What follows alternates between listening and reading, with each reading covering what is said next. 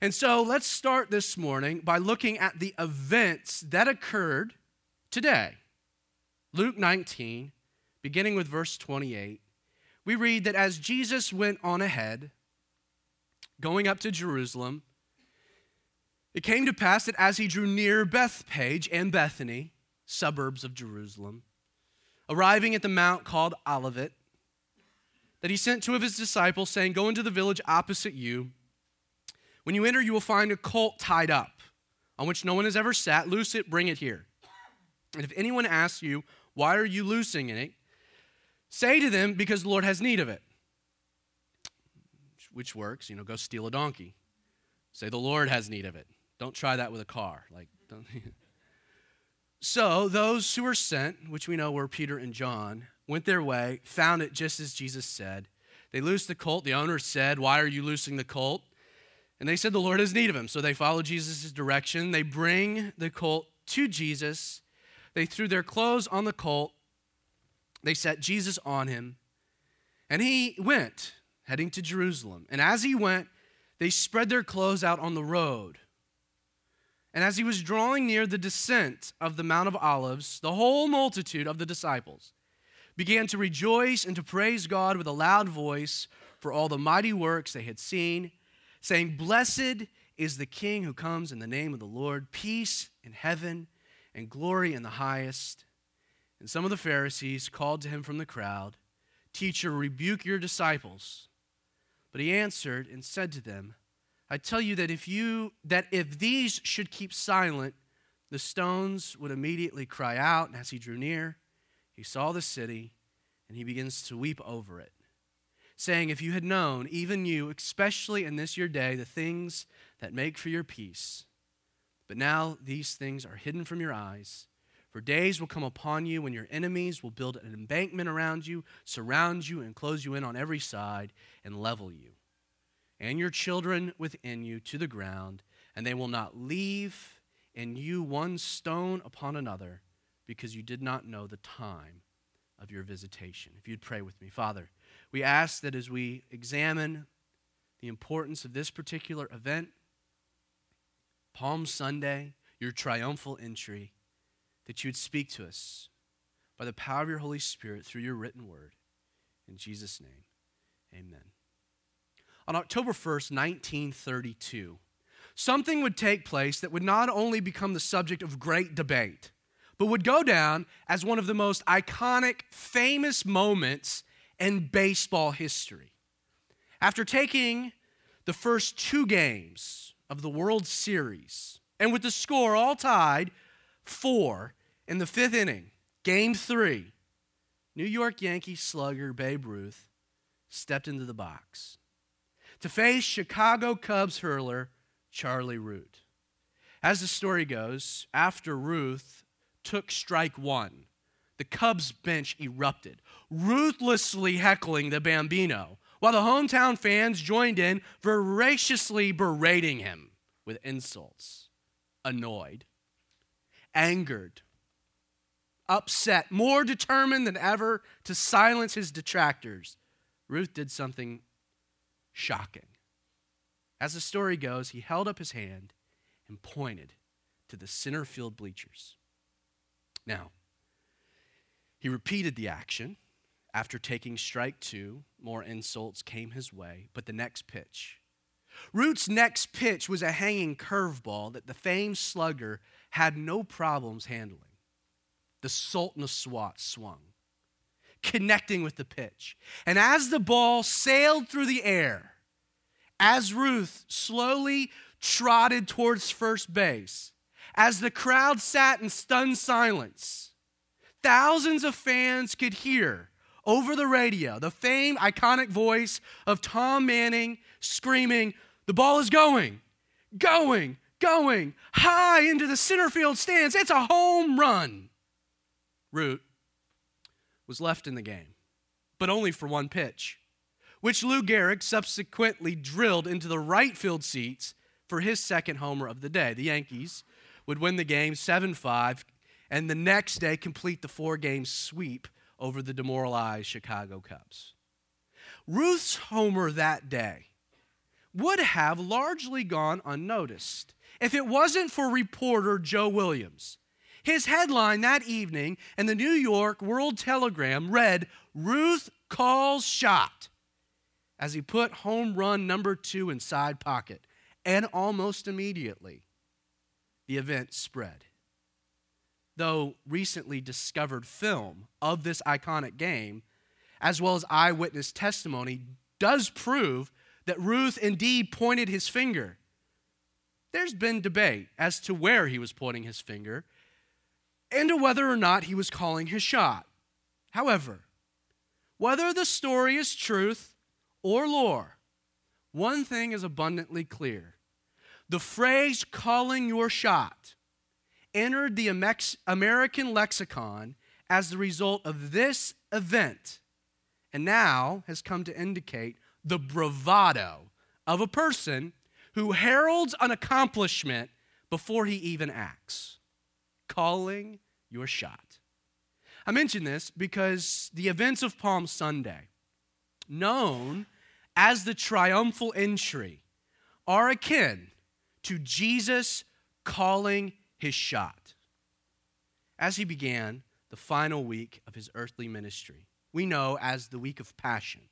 Jesus entered Jerusalem, the event we just read, riding a donkey, declaring himself for all who would listen the victor. But you notice, he did this before he had actually done anything to declare a victory. It was indeed a triumphal entry, but a triumphal entry for what? It's as though, as Jesus entered Jerusalem, the champ called his shot before ever throwing a punch.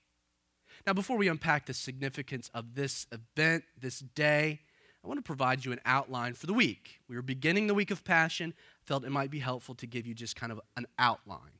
Today, Palm Sunday, Jesus' triumphal entry. Tomorrow, Jesus would enter the temple and cleanse the temple of the money changers. Tuesday, there would be a showdown, a battle royale between Jesus and the religious leaders. Wednesday, we have no idea what Jesus did. It seems to be a day of rest. Thursday, which we call Monday, was the preparations for the Passover, kind of concluding in the Seder dinner that night. Friday, Good Friday, would be Jesus' prayer in the Garden of Gethsemane, arrest, trial, and crucifixion. All would happen on Friday.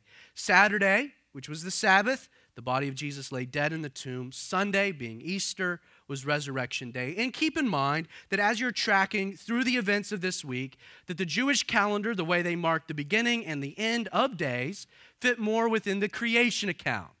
For us, it's kind of uh, morning and evening, make a day. For them, it was evening and morning. The day started at 6 p.m., sunset, and then we conclude at the same time the next day. So there's some overlap, sometimes leads to confusion, but gains clarity when you lay it out as such. Now, in order to understand the backdrop for our text this morning, the text we read, you need to keep in mind that Jews from all over the Roman world, all over the empire, had come to Jerusalem this day to begin the celebration of a feast known as Passover. Passover was one of the three required pilgrimage feasts. Pentecost and Tabernacles were the other two. And Passover, as a feast, was instituted by God to be a memorial set aside to recognize his liberating of the Hebrew people out from under the bondage and captivity of the Egyptians. Passover was a celebration of God's deliverance. Though Passover wouldn't officially begin till 6 p.m. on Thursday evening, like Jesus, it was customary for pilgrims to arrive the Sunday before, this Sunday, which meant that the population of Jerusalem had swelled to incredible numbers. Numbers the city wasn't really set up to handle. 500,000, approximately the normal population of Jerusalem, had ballooned in upwards of two to three million pilgrims coming to the city to celebrate the feast. So, as Jesus makes his way through Bethany, Bethphage, the Mount of Olives, into the city itself, the atmosphere of Jerusalem is electric And it's electric, it's energized for two reasons. First, since it was the week of Passover, the people would have been naturally celebratory. They would have been patriotic. They would have been festive. This marked when God delivered them from the Egyptians.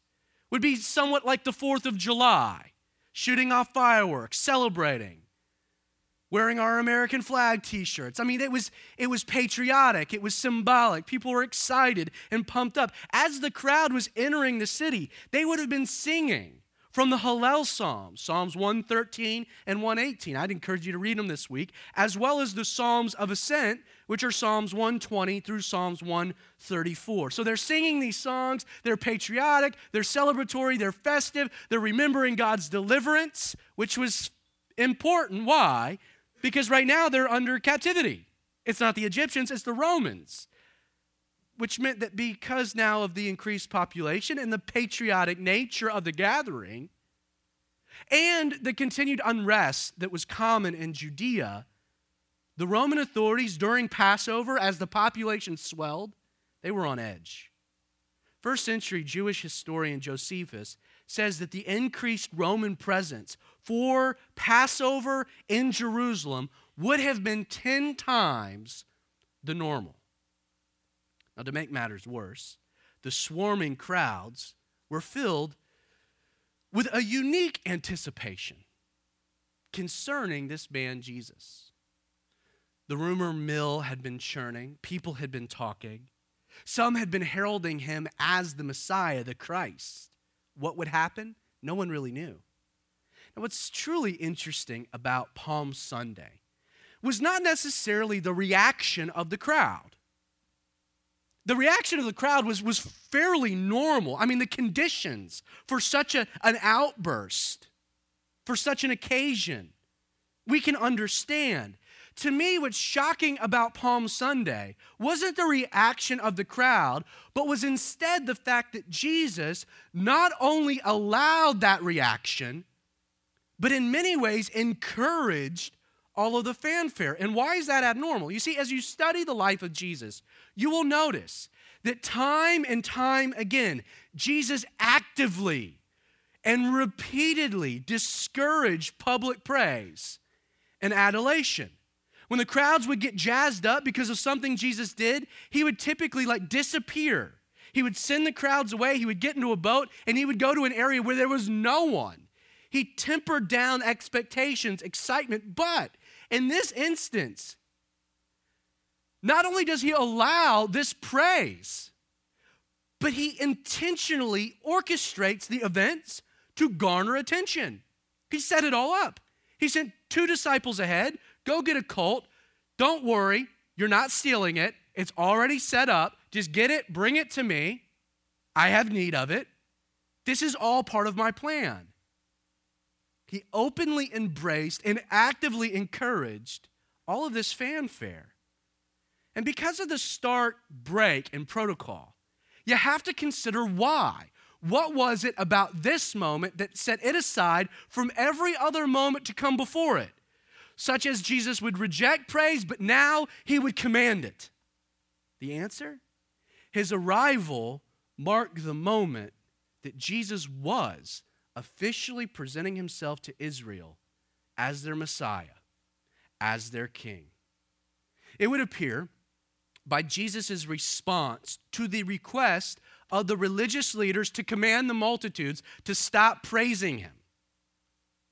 That this kingly reveal had been his very intention. Jesus told them, He said, I tell you that if these should keep silent, speaking of the crowd, his disciples, he says, the stones, and there's a lot of them, would immediately cry out. That indicates something significant happening. His intentions then move from being subtle to even more direct as he gets closer to the city and does something weird. He's a king coming into his city. It's the plan. He's descending from the Mount of Olives. He's about to make his way into the city. And what does he do? He begins to weep. He begins to cry. And he says, If you had known, even you, especially, and you might want to underline this, in your day, the things that make for your peace, but now they're hidden from your eyes. For days will come upon you when your enemies will build an embankment. This is a prophecy. Will surround you, will close you in on every side. They're going to level you and your children within you to the ground. They will not leave one stone left upon another because, and you might want to underline this as well, you did not know the time of your visitation. You see, in order to understand what Jesus meant by these three phrases, the stones would cry out in your day, or you didn't know the time of your visitation, you have to place this event, this triumphal entry of Jesus into the city in context to a prophecy that had been given to Daniel. Now, Daniel was one of the young Jewish men who had been exiled to Babylon following Nebuchadnezzar's siege of Jerusalem. And while in exile, a man who loved God, Daniel was deeply concerned that because of, of his people's rebellion, because of their wickedness, because of their constant resistance to the will of God, that this being exiled, what Babylon had done, what Nebuchadnezzar had instigated, had not only been, well, the hand of God, but now God very well might have been done with Israel. That God was wiping his hands of the people. So, in order to calm his fears and temper his concerns, in order to let Daniel know, I'm not done with Israel. I still have a plan. This is part of my plan. I have a future plan. God gives Daniel a prophetic vision concerning his future dealings with Israel. We know this as Daniel's 70 weeks prophecy, and it's found in chapter 9. I'll read it for you. A couple verses. Daniel 9, verses 24 and 26 the Lord said to Daniel, 70 weeks are determined for your people and for your holy city, the Jews and Jerusalem. To, and this is what will be accomplished, finish the transgression, to make an end of sins, to make reconciliation for iniquity, to bring in everlasting righteousness, to seal up vision and prophecy, to anoint the most holy. A lot of things God is still planning to do, right? Know therefore and understand that from the going forth of the command to restore and build Jerusalem until Messiah the Prince, there will be seven weeks and 62 weeks. The street shall be built again, and the wall, even in troublesome times. And after the 62 weeks, Messiah shall be cut off, but not for himself. And the people of the prince who is to come shall destroy the city and the sanctuary and the end of it shall be with a flood.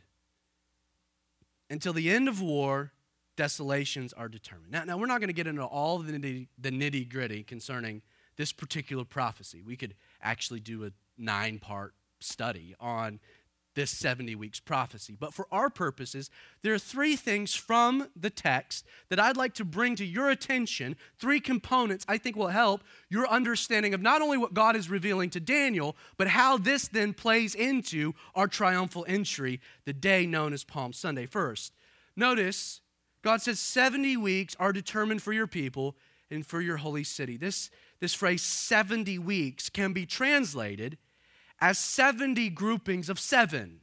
And in context, it would appear to be 70 groupings of seven years. God is telling Daniel, I have a plan for Israel. I'm not done with Israel. I'm not done for my people and for Jerusalem. As a matter of fact, my timeline will be 490 years. 490 years. 70 sets of seven years, 490, I have set aside in regards to wrapping up all of my handlings of these people. So 490 years set a timeline. Then note the timeline would begin. So 490 years are determined. I'll let you know when these 490 years start. He said it would begin with, quote, the command to restore and build Jerusalem. That's significant. Why? Jerusalem at this moment is lying in waste. Nebuchadnezzar destroyed the city, exiled the people. So, this 490 year calendar timeline would begin with a command allowing the people to return and rebuild their city. Now, this prophetic event would become a, a fact of history when, according to Nehemiah 2, verse 1, Persian King Artaxerxes issued a command allowing the Jews to return on March 14th, 445 BC. So 490 years are determined, and then we're given the date when it all starts. This command, as a fact of history, March 14th, 445 BC. Now, the third component is from the command, according to our text, until what important event? So, from the command until the arrival of Messiah the Prince would be, quote, seven weeks and 62 weeks. Now, that's kind of a confusing way of doing a little math. Seven plus 62 equals now 69 sets of seven years, 483 years. From this command, March 14, 445 BC, the Messiah would arrive in the city, or approximately 173,880 days, which is important because you got to deal with some calendar issues. The Babylonian calendar, 360 days, and then you get the, the, the Roman calendar, which changed a little bit. Now, what all this means is that according to Daniel's prophecy and the timeline that God provided, exactly 173,880 days from March 14th, 445 BC, the Messiah would be presented to the people of Israel. You know when that happened? In the event we just read. See, Palm Sunday is a significant day in God's prophetic plan for Israel. For on the exact day, 173,880 days from March 14th, 445 BC, April 6, 32 AD, Jesus strolled into Jerusalem on a donkey, presenting himself as the Messiah. Which then explains why Jesus so strongly and sternly rebuked the religious leaders. As the experts of the Old Testament scriptures, they had no excuse for not knowing the Messiah would be appearing on that day. Quote, the day of their visitation. That morning, their eye calendar should have popped, their phone should have chimed. It's the day. There's no mystery here.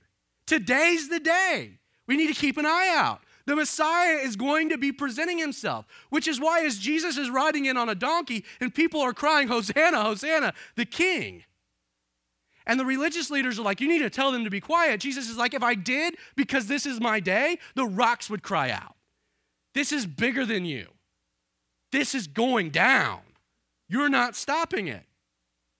As Jesus travels from the Mount of Olives down the Kidron Valley back up into Jerusalem, the people begin to shout. They begin to proclaim Jesus as their coming king. Look at it again. Luke says, The whole multitude of the disciples, this celebratory, rejoicing crew of people, they begin to rejoice and praise God with a loud voice for all the mighty works that they had seen, saying, Blessed is the King who comes in the name of the Lord, peace in heaven and glory in the highest. According to John and Mark's account, they were also declaring, Hosanna, blessed is the King. And Matthew adds that it was Hosanna, the, the son of David, blessed is the King this phrase, Hosanna. It literally means save now. What's amazing to me about the triumphal entry is that while it's true that Jesus was officially presenting himself to Israel as their Messiah, according to Daniel's prophecy, the multitude, while crying out that he's the king, didn't fully understand the implications of what they were saying and the religious leaders refused them still. Understanding why Jesus was presenting himself as the king is paramount to understanding his greater purpose. These people, though they recognize Jesus as their Messiah, they're crying out, they're worshiping, kind of sets them aside from the religious leaders. Why are they crying out? Why are they excited? Why are they filled with anticipation? Well, they were looking for Jesus as the Messiah to do what God had done thousands of years before to liberate them from Roman occupation, just like he had liberated them from Egyptian captivity. But the reality is that as the Messiah, Jesus had not come to do that, and instead was entering the city to liberate them from the bonds of sin. Jesus had a much bigger work of liberation than they imagined. And they didn't get it. As a matter of fact, John, the Apostle John, he concedes that in this moment, as this is happening, they're utterly clueless. Like they really don't get it. He admits it. John 12, verse 16, he says that they did not understand these things at first. As a matter of fact, it wasn't until Jesus was glorified. So after the resurrection, that they remembered these things, were written about him, and that they had done these things to him. By revealing himself to the nation of Israel on this day, not only is Jesus fulfilling this Old Testament prophecy, but doing it four days before Passover would begin was in and of itself fascinating, important, significant. For in doing so, Jesus was not just presenting himself as a king, he was presenting himself as the Passover lamb. Now, now to understand that, I just want to take a moment, and I'm not going to read all of it, but I'm going to skip through a, a bit of Exodus 12. The original instituting of Passover we're told that the Lord spoke to Moses and Aaron in the land of Egypt. And he said, This month shall be your beginning of months, and it shall be the first month of the year to you. Speak to all the congregation of Israel, saying, On the tenth of this month, every man shall take for himself a lamb, according to the house of his father, a lamb for the household. Your lamb shall be without blemish, a male in the first year. Fast forward, now you shall keep the lamb until the 14th day. So select a lamb on the 10th, hold it to the 14th of the same month. Then the whole assembly of the congregation of Israel shall kill it at twilight. They shall take some of the blood, put it on the doorpost and on the lintel of the house where they eat it. It is the Lord's Passover, we're told. For I will pass through the land of Egypt on that night and will strike all of the firstborn in the land of Egypt, both man and beast, and against all of the gods of Egypt, I will execute judgment. I am the Lord. Then we're told that now the blood of the lamb shall be assigned to you and on the house where you are. And when I see the blood, I will pass over you. That's where we get Passover. And the plague shall not be on you to destroy you when I strike the land of Egypt. So this day shall be to you a memorial. You shall keep it as a feast to the Lord throughout your generations, which is why they're all gathering as an everlasting ordinance. Now, choosing to present himself as the Messiah on Palm Sunday was not an accident, for it's four days before Passover. The very day when the Passover lamb would be selected for the sacrifice. Revealing himself, Jesus choosing this grand unveiling this triumphal entry on this day in particular, this day of all days, it was designed to indicate that as the Messiah, as the King, he had been selected by God. He had been presented before the people to be the perfect Passover sacrifice, chosen to atone for the sins of mankind. It's what makes this day so significant. You should also note that they were to select on the 10th day, wouldn't sacrifice to the 14th. And over these four days, according to the law, the time would be set aside for the family not only to identify and connect with the lamb itself, but also for the lamb to be examined so that it would be proven spotless. Jesus will spend the next four days in Jerusalem as their Passover lamb, being inspected, and we see that he is shown at the end of it to be clean, to be sinless this in mind Jesus' triumphal entry.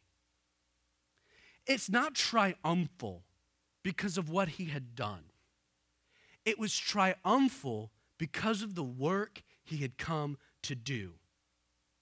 Jesus arrived, allowed the multitudes to hail him king, and in a sense, he was calling his shot. He was the perfect Lamb of God. He had come to Jerusalem to pay, to atone for the sins of the world on the cross. You know, as I ponder this day, I'm always struck by how resisting the religious leaders were to what was happening right before their eyes. They knew Jesus was presenting himself not only as the Messiah, I'm convinced they understood the significance of him presenting himself as a Passover lamb, and yet they rejected him anyway. The religious leaders knowingly rejected Jesus as their Messiah. They were not ignorant. There had been a mountain of evidence presented, going all the way back to his birth. When the wise men come and they're like, We're here for the king of the Jews. And Herod's like, I have no idea what you're talking about. He goes to the scribes, the religious leaders. He's like, Fill me in. And they're like, We have no idea what you're talking about. No. Even then, they said, Well, he's to be born in Bethlehem. From his birth, there were warning signs, flares. They were to know. They could not stand ignorant. So, why did they reject Jesus as not only their king, but the sacrifice to atone for sin when they knew it? Why? You know, it's the same reasons many of us do. Jesus was a threat to their authority, wasn't he? It's why they resisted him. He was a threat to the authority, the power that they had. I mean, if they conceded that Jesus was the Messiah, the implications were more than they were willing to accept. For, well, if he was king, he also, by default, possessed authority over them to tell them what they could or couldn't do. You know, people reject Jesus in a lot of instances, not because they don't know who Jesus is, but because they don't want to submit to his authority. People want to rule. We want to rule our own lives. We want to be the captain of our own ship, the master of our own destiny. People want to call their own shots, do what they want when they want to. Isn't it true that at the core of man's rebellion has always been his desire to be his own God? when Satan whispered in the ear of Eve. It wasn't just that the fruit looked good, it's that if she ate it, she would be like whom? God. I could be my own master.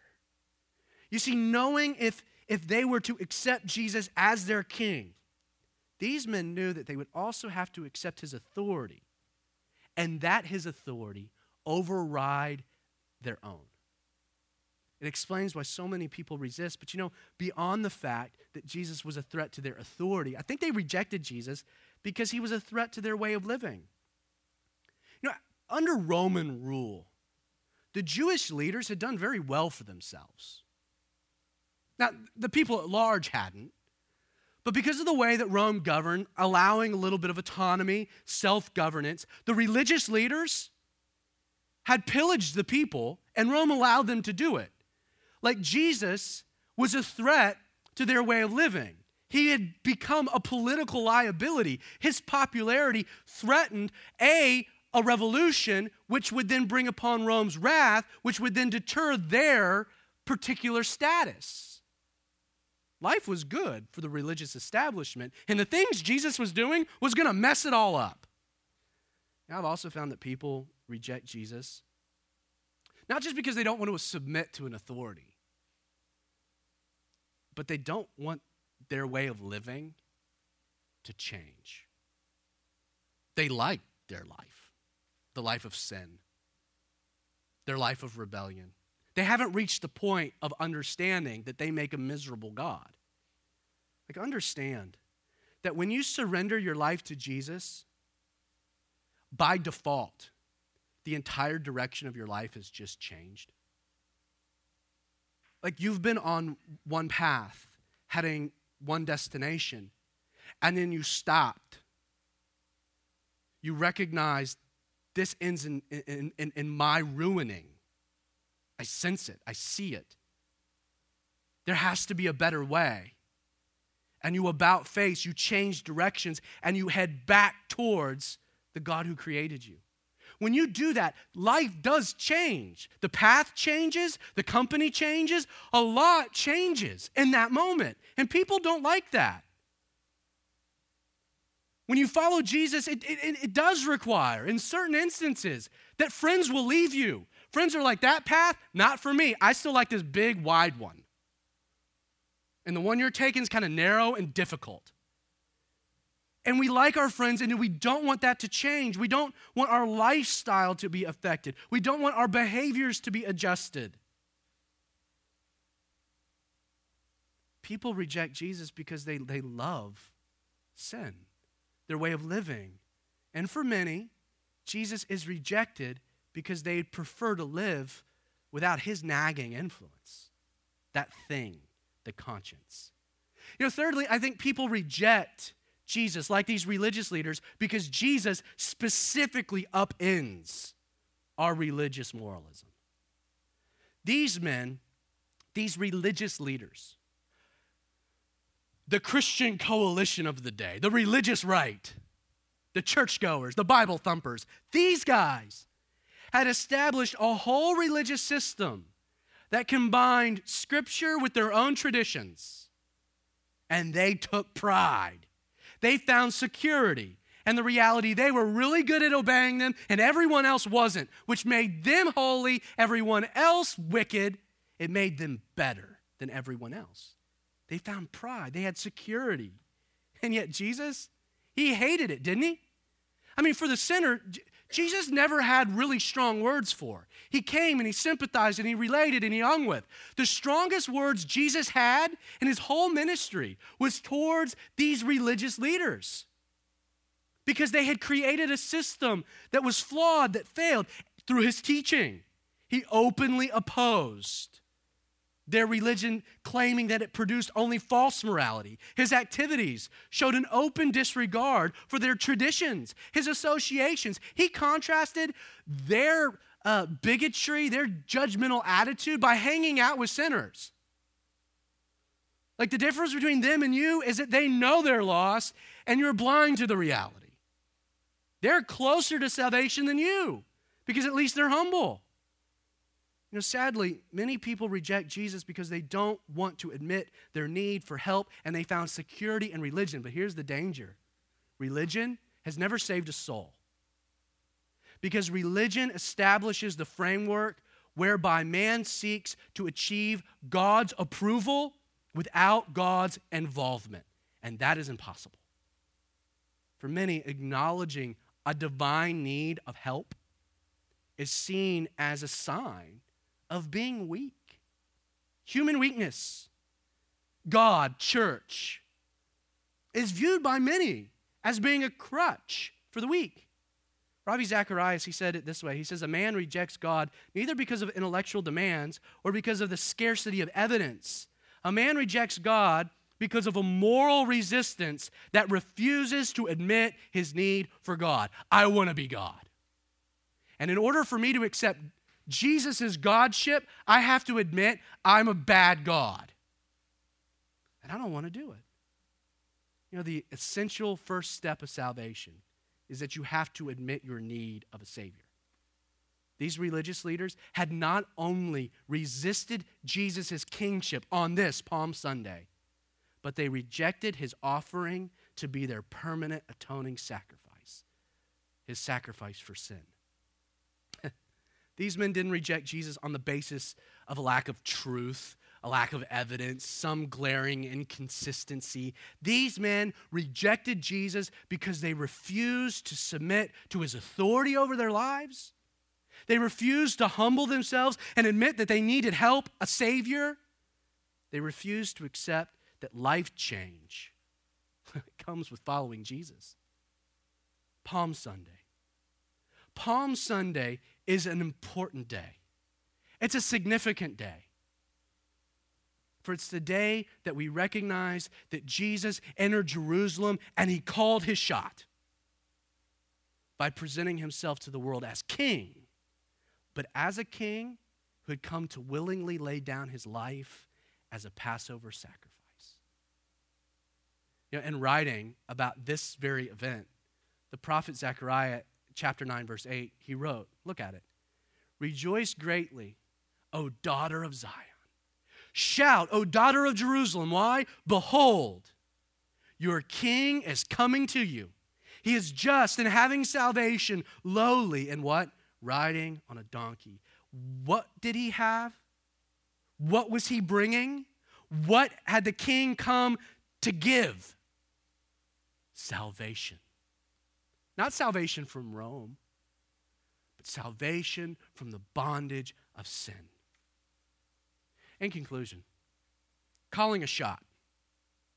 Calling a shot is only viewed with admiration if once the shot has been called, the person proves able to successfully follow through, right?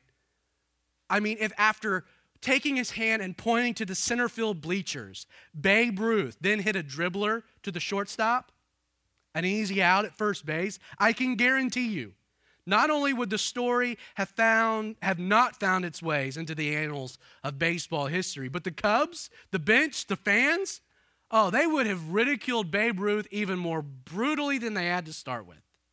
And you know, he would have been deserving. He shut him up because he called his shot and he made good. On this day, the day we're gathering this morning, this Palm Sunday, many, many years ago, Jesus called his shot. And if he failed to follow through, you're free to jeer. However, don't forget that the events that mark Palm Sunday are known as a triumphal entry for a reason. I, pray that you'll join us Good Friday that you'll come out on Easter and bring a friend because we're going to continue to look at this important narrative. Jesus comes into the city. He calls his shot. He had come to save. He was king, but he would lay down his life for you and for me. And that important narrative, it's significant because what Jesus would do on Good Friday what he would do by surrendering himself to the cross of Calvary, what would happen three days later when the stone would be rolled away to show that it was empty, that Jesus was alive, that he was indeed victorious. Those events show that Jesus not only pointed and not only called it, but he then proved able, which leaves the decision to you. Do you want to follow him or jeer? And so, Father, Lord, we ask